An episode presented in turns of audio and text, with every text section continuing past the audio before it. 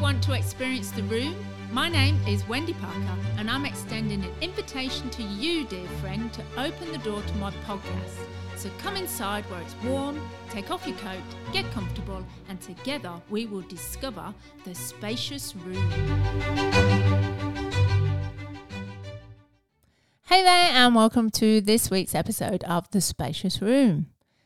And just like that, it happens. What happens, you say? Well, you're in a place where you've actually decided to stop running, to stop running away from God and finally do what He has asked you to do. To stop running from the calling you have had on your life and commit to His will because you have suddenly realized that your plan isn't going to work out as well as God's plan for you. And in His kindness, God catches your breath. He lets you catch your breath for a moment as he gently lifts your head, wipes away the dirt from your tear stained face, leans in and whispers to you, Now we do it together. If any of what I'm saying resonates with you, then the good news is you've come to a place of honesty with God and an understanding that something needs to change. However, there's always a however. The bad news is that it will be you, yes, you, who has to do all the changing because you know what? God never changes. And that's found in Romans 11 29. He never changes in Psalm 119 and 90 and Ecclesiastes 3:14. But don't get discouraged. Let's just take this one step at a time, shall we? So know this, we were never meant to do things on our own. The plan was always for us to do stuff with God, to fulfill our side of His promises to us, and then do it together. Because I speak from experience, because I ran for years before I surrendered to God, before I decided to stop running, before I gained enough courage to trust God enough to let Him whisper to my heart, Now we do it together. And I can tell you, I can tell you the struggle was real. But the process of my restoration only happened after I stopped running. And throughout the Bible, we read story after story of God giving a promise to someone, and then their knee jerk reaction to God's plan is to decide to develop a plan of their own of how it's all going to roll out.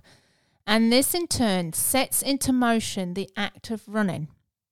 Don't believe me? Well, let's first take a look at Sarah, Abraham's wife. So she decides that she's too old for this promised child that God is talking about.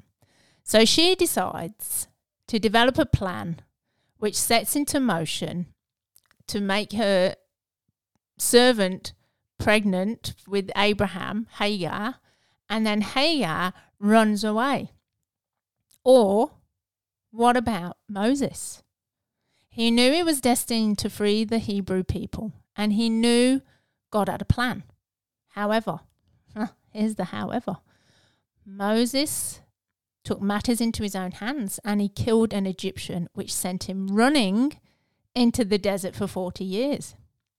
But perhaps it could be the most famous runner named Jonah that's going to convince you. The prophet who didn't like God's plan one little bit to save the people of Nineveh. So he decided to develop, develop a plan which involved running in the other direction. And, well, yes, we all know what happened to Jonah, right? he ended up in the belly of a whale. Shall I continue? So, the point is, with all these stories, is that your submission to God's plan for your life, it's never a given. It's never set in stone.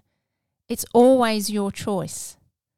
You know, when the preacher called me out one Sunday evening at church over 30 years ago and prophesied God's plan for my life, it was then up to me to follow the plan.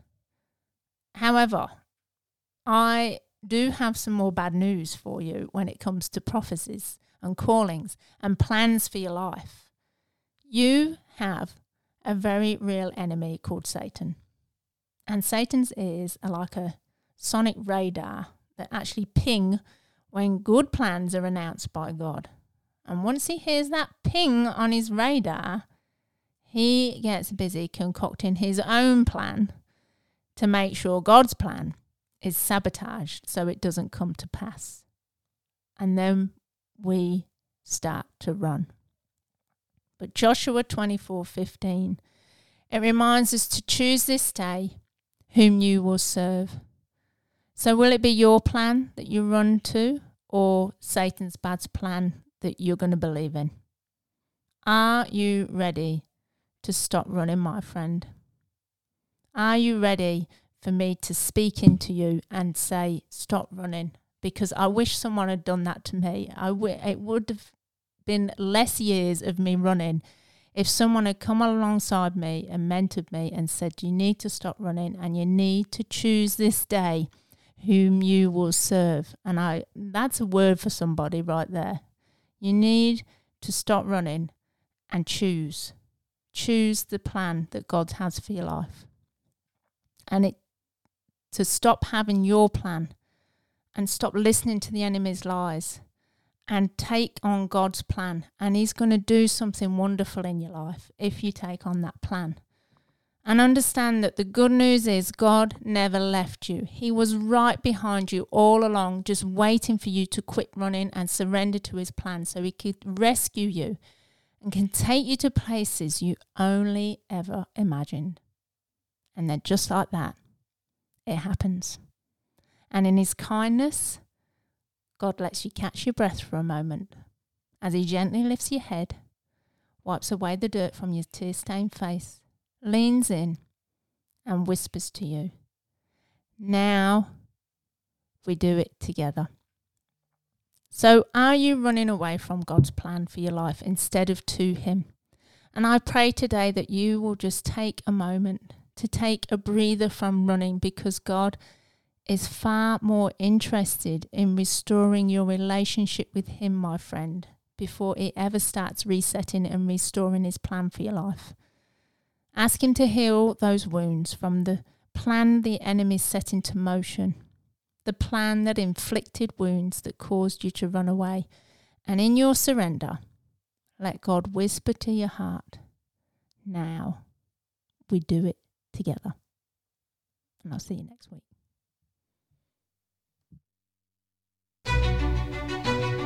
Thank you for joining me today in the spacious room. I invite you to join me in my other rooms, my website, www.thebigvoiceonline.com, and my Big Voice YouTube channel. See you in the room next time.